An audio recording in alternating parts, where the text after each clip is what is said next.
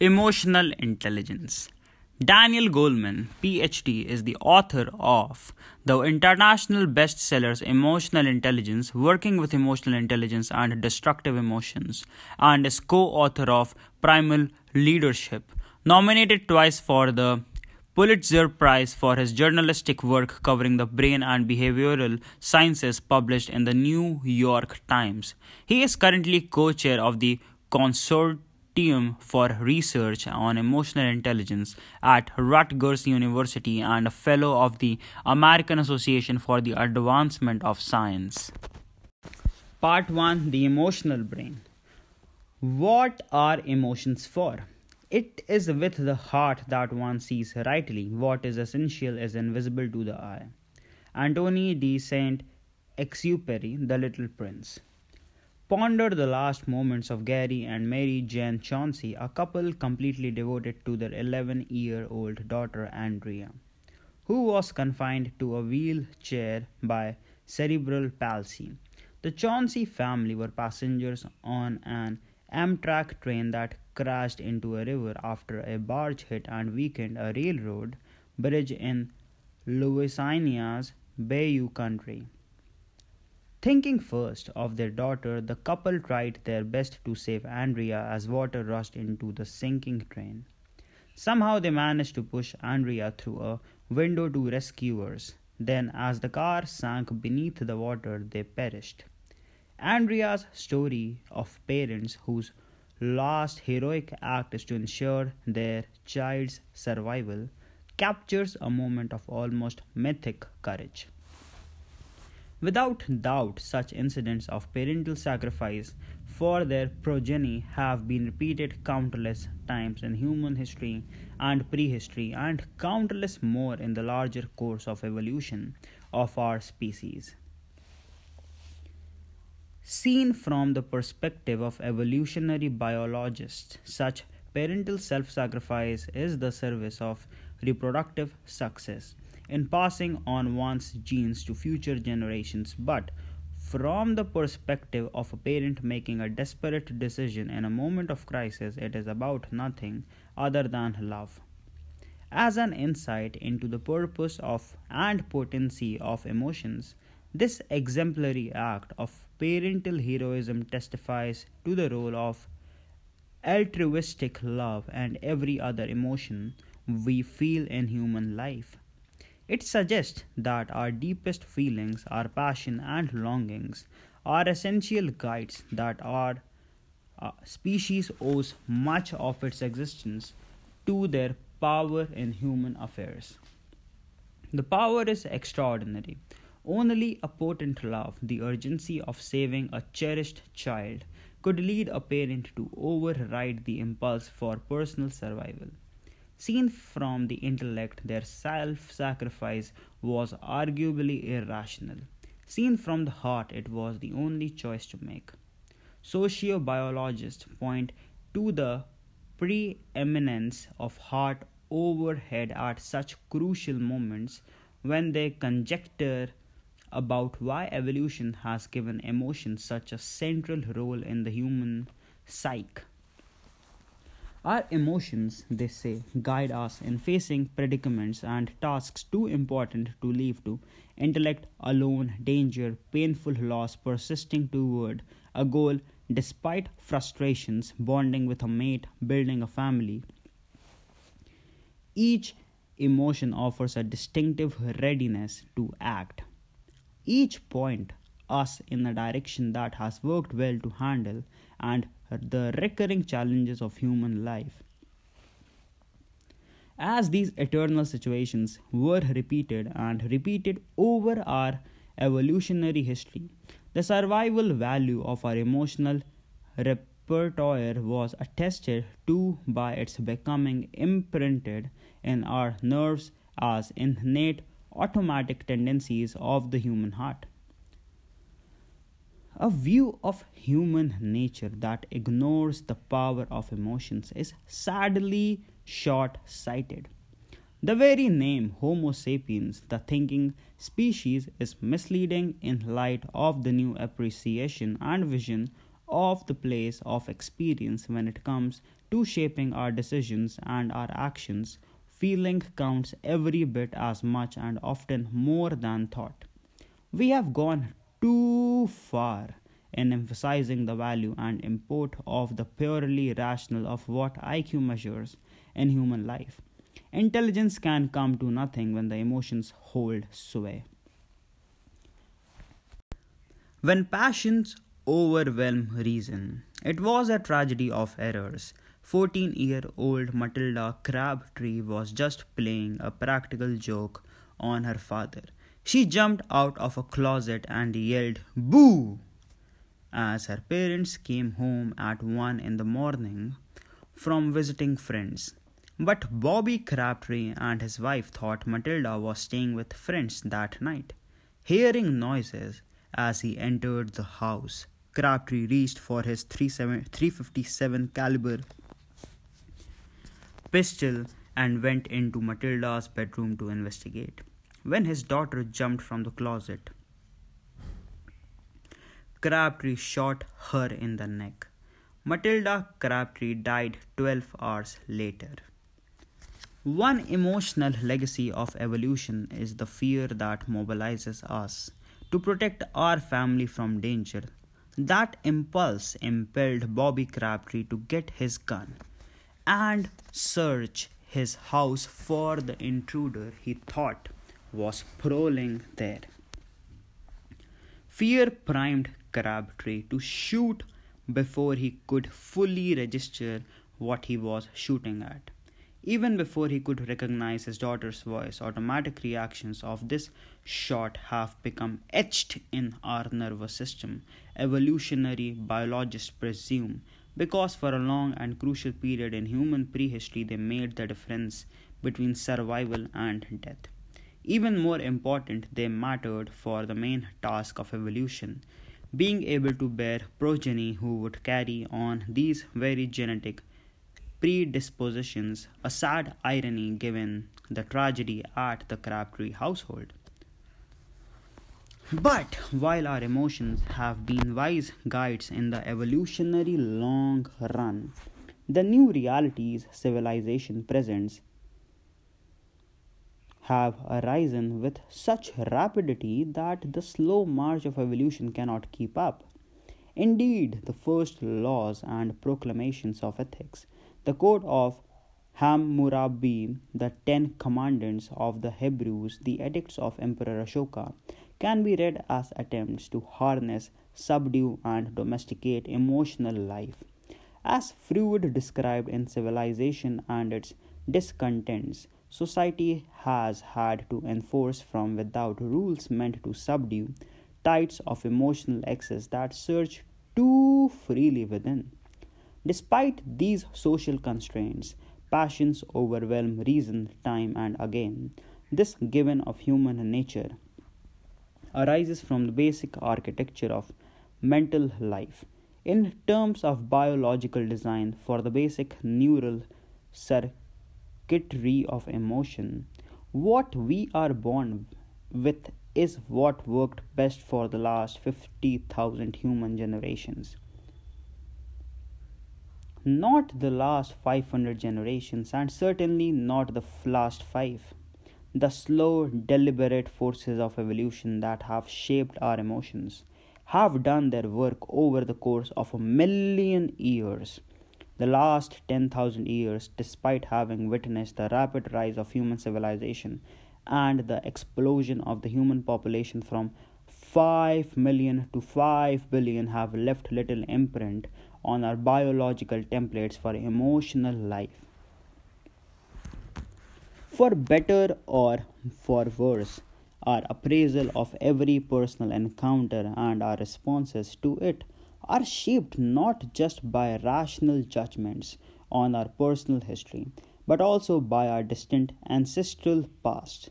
This leaves us with sometimes tragic propensities, as witness the sad events at the Crabtree household. In short, we too often confront postmodern dilemmas with an emotional repertoire tailored to the urgencies of the Pleistocene. That predicament is at the heart of my subject. Impulses to action. One early spring day, I was driving along a highway over a mountain pass in Colorado when a snow flurry suddenly bloated out the car a few lengths ahead of me. As I peered ahead, I couldn't make out anything. The swirling snow was now a blinding whiteness. Pressing my foot on the brake, I could feel anxiety flood and my body and hear the thumping of my heart. The anxiety built to full fear. I pulled over to the side of the road, waiting for the flurry to pass. A half hour later, the snow stopped. Visibility returned and I continued on my way, only to be stopped a few hundred yards down the road, where an ambulance crew was helping a passenger in a car that had rear-ended a slower car in front. The collision blocked the highway. If I had continued driving in the blinding snow, I probably would have hit them. The caution fear forced on me that they may have saved my life.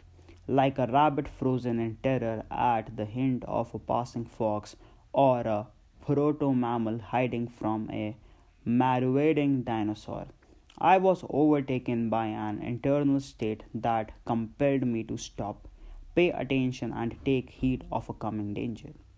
All emotions are, in a sense, impulses to act, the instant plans for handling life that evolution has instilled in us. The very root of the word emotion is motere, the Latin verb to move, plus the prefix e to connote move away, suggesting that a tendency to act is implicit in every emotion, that emotions lead to actions, and most obvious in watching animals or children. It is only in civilized adults we so often find the great anomaly in the animal kingdom, emotions, root impulses to act, divorced from obvious reaction. In our emotional repertoire, each emotion plays a unique role as revealed by their distinctive biological signatures. With new methods to peer into the body and brain, researchers are discovering more psychological details of how each emotion prepares the body for a very different kind of response. With anger, blood flows to the hands, making it easier to grasp a weapon or strike at a foe. Heart rate increases and a rush of hormones such as adrenaline generates a pulse of energy strong enough for vigorous action. With fear, blood goes to the large skeletal muscles such as in the legs, making it easier to flee and making the face blanch as blood is shunted away from it, creating the feeling that the blood runs cold. At the same time, the body freezes if only for a moment, perhaps allowing time to gauge whether hiding might be a better reaction. Circuits in the brain's emotional center trigger a flood of hormones that put the body on general alert, making it edgy and ready for action. Paying attention fixates on the threat at hand, the better to evaluate what response to make. Among the main biological changes in happiness is an increased activity in the brain center that inhibits negative feelings and fosters an increase in the available energy, and a quieting of those that generate worrisome thought. But there is no particular shift in physiology save a quiescence, which makes the body recover more quickly from the biological arousal of upsetting emotions. This configuration offers the body a general rest as well as readiness and enthusiasm for whatever task is at hand and for striving toward a great variety of goals. Love, tender feelings, and sexual satisfaction entail parasympathetic arousal, the psychological opposite of the fight or flight mobilization shared by fear and anger. The parasympathetic pattern, dubbed the relaxation response, is a body-wide set of reactions that generates a general state of calm and contentment, facilitating cooperation. The lifting of the eyebrows in a surprise allows the taking in of a larger visual sweep and also permits more light to strike the retina. This offers more information about the unexpected event, making it easier to figure out exactly what is going on and concoct the best plan for action. Around the world, an expression of disgust looks the same and sends the identical message. Something is offensive in taste or smell, or metaphorically so. The facial expression of disgust, the upper lip curled to the side as the nose wrinkles slightly, suggests a primordial attempt, as Darwin observed, to close the nostrils against a noxious odor or to spit out a poisonous food. A main function for sadness is to help adjust to a significant loss, such as the death of someone close or a major disappointment. Sadness brings a drop in energy and enthusiasm for life's activities, particularly diversions and pleasures, and as it deepens and approaches depression, slows the body's metabolism. This introspective withdrawal creates the opportunity to mourn a loss or frustrated hope, grasp its consequences for one's life, and as energy returns, plan new beginnings. This loss of energy may well have kept saddened and vulnerable early humans close to home where they were safer. These biological propensities to act are shaped further by our life experience and our culture. For instance, universally the loss of a loved one elicits sadness and grief. But how we show our grieving, how emotions are displayed or held back for private moments,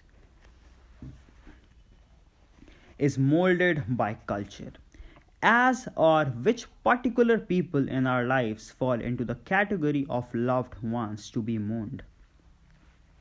The protracted period of evolution when these emotional responses were hammered into shape was certainly a harsher reality than most humans endured as a species after the dawn of recorded history.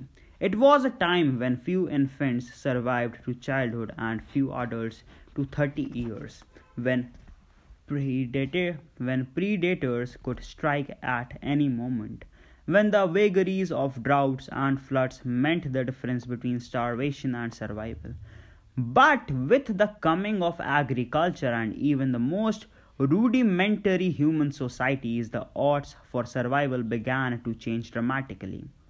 In the last 10,000 years, when these advances took hold throughout the world, the ferocious pressures that had held the human population in check eased steadily.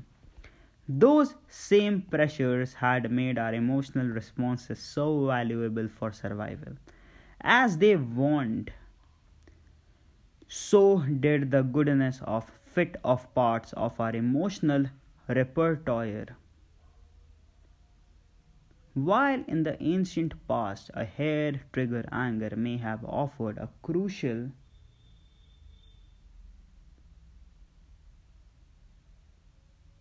edge for survival, the availability of automatic weaponry to 13-year-olds has made it too often a disastrous reaction. Our two minds. A friend was telling me about her divorce, a painful separation. Her husband had fallen in love with a younger woman at work and suddenly announced he was leaving to live with the other woman. Months of bitter wrangling over house, money, and custody of the children followed. Now, some months later, she was saying that her independence was appealing to her, that she was happy to be on her own. I just don't think about him anymore. I really don't care, she said. But as she said it, her eyes momentarily welled up with tears. That moment of teary eyes could easily pass unnoted, but the empathic understanding that someone's watering eyes means she is sad despite her words to the contrary is an act of comprehending just as surely as is distilling meaning from words on a printed page. One is an act of the emotional mind, the other of the rational mind. In a very real sense, we have two minds, one that thinks and one that feels. These are two fundamentally different ways of knowing interact to construct our mental life. One, the rational mind, is the mode of comprehension we are typically conscious of, more prominent in awareness, thoughtful, able to ponder and reflect. But alongside that, there is another system of knowing, impulsive and powerful, if sometimes illogical, the emotional mind. For more detailed description of the characteristics of the emotional mind.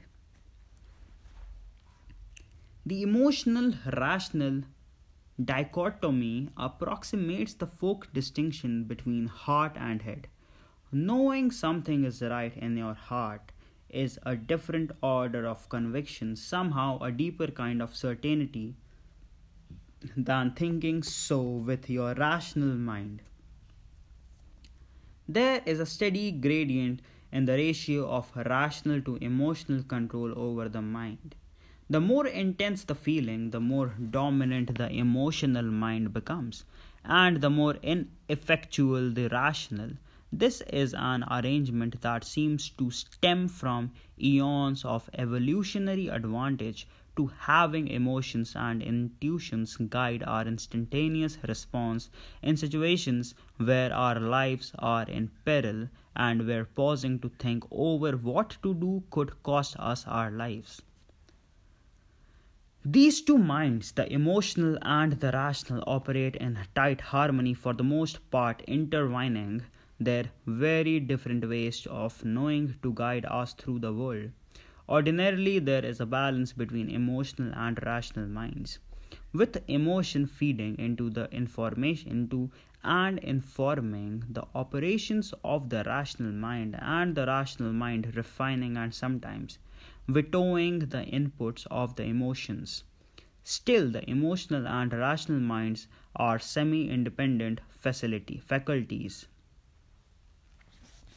Each, as we shall see, reflecting the operation of distinct but interconnected circuitry in the brain. In many or most moments, these minds are exquisitely coordinated. Feelings are essential to thought, thought to feeling.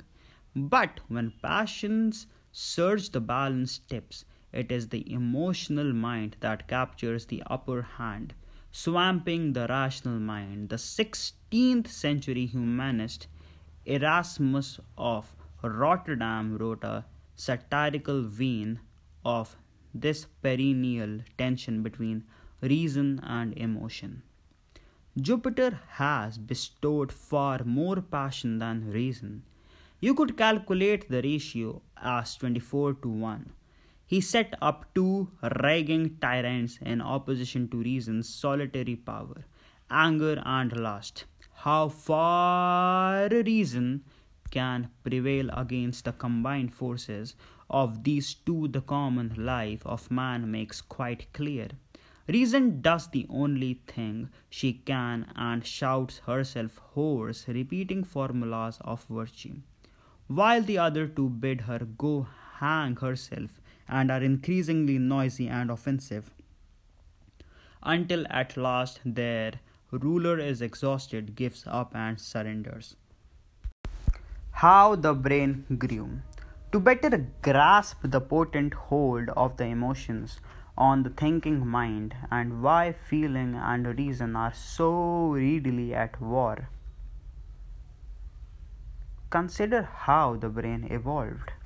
Human brains, with their 3 pounds or so of cells and neural juices, are about triple the size of those in our nearest cousins in evolution, the non-human primates, over millions of years of evolution.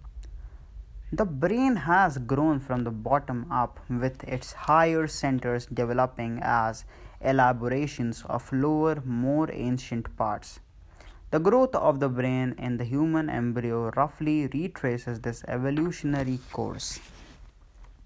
The most primitive part of the brain, shared with all species that have more than a minimal nervous system, is the brainstem surrounding the top of the spinal cord. This root brain regulates basic life functions like breathing and the metabolism of the brain's other organs, as well as controlling stereotyped reactions and movements. This primitive brain cannot be said to think or learn.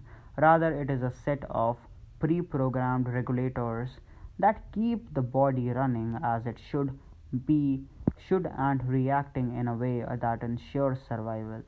This brain reigned supreme in the age of the reptiles.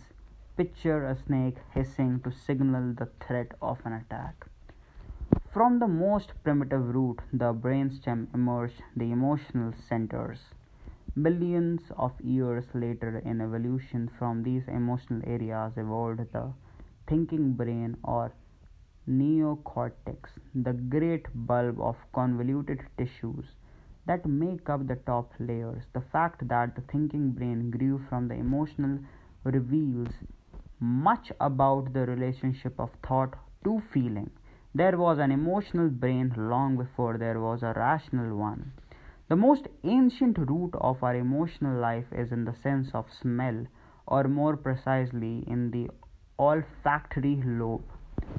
The cells that take in and analyze smell.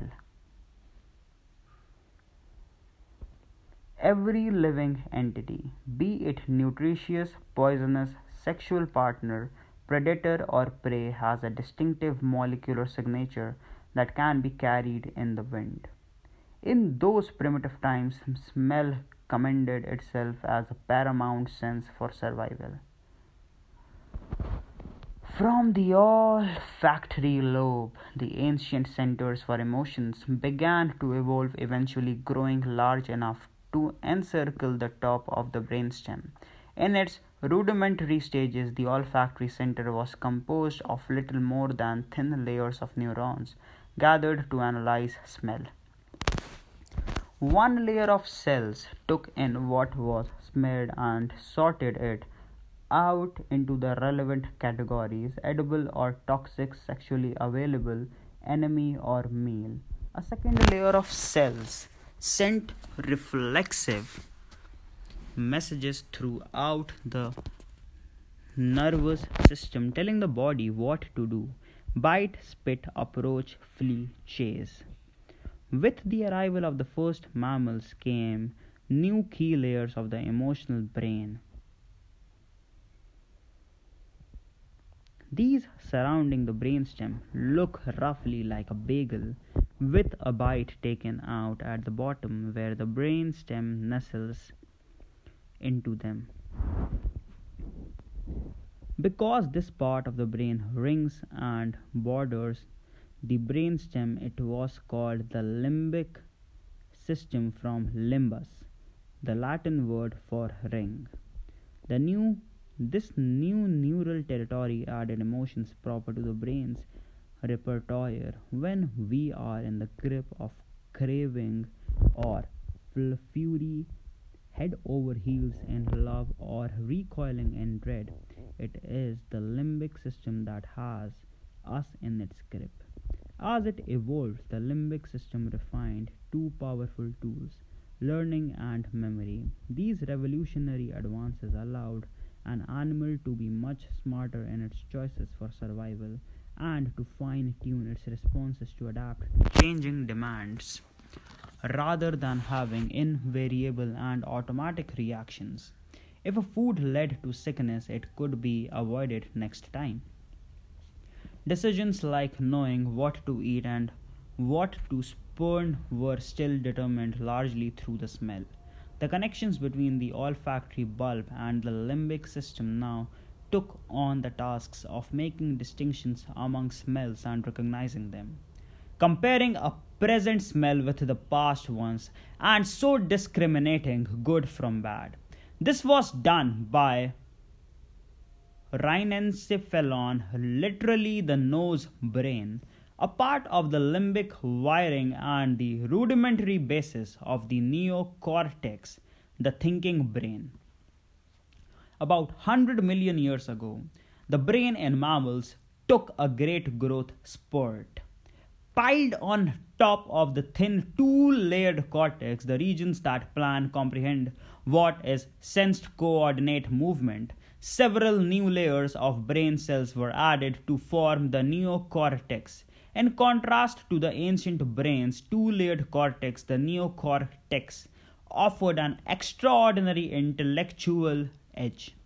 The Homo sapiens neocortex, so much larger than in any other species, has added all that is distinctly human. The neocortex is the seat of thought. It contains the centers that put together and comprehend what the senses perceive. It adds to a feeling what we think about. It allows us to have feelings about ideas, art, symbols, imaginings.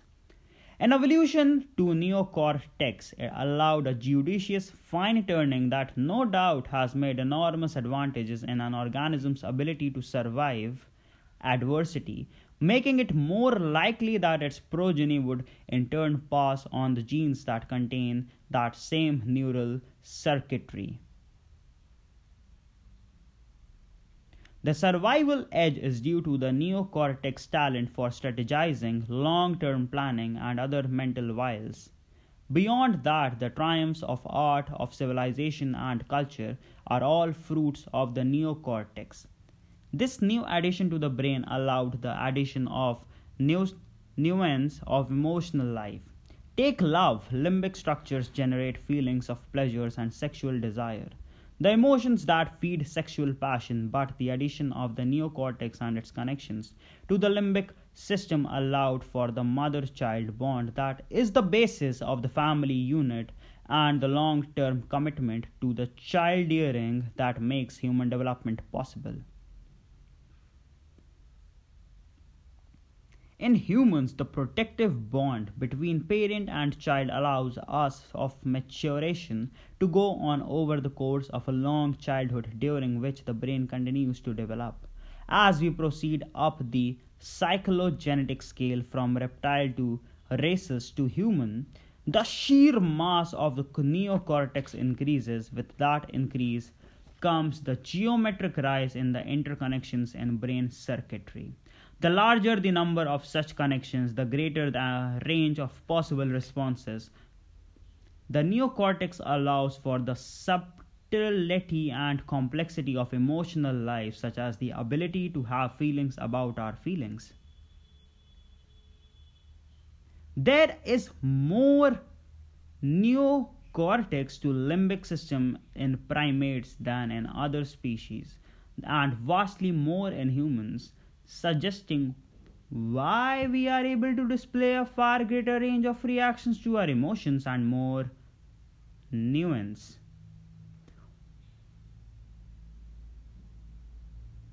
While a rabbit or rhesus has a restricted set of typical responses to fear, the larger human neocortex allows a far more nimble repertoire, including calling 999. The more complex the social system, the more essential is such flexibility, and there is no more complex social world than our own. But these higher centers do not govern all the emotional life in crucial matters of the heart and most especially in emotional emergencies. They can be said to defer to the limbic system. But so many of the brain's higher centers sprouted from or extended the scope of the limbic area. The emotional brain plays a crucial role in neural architecture.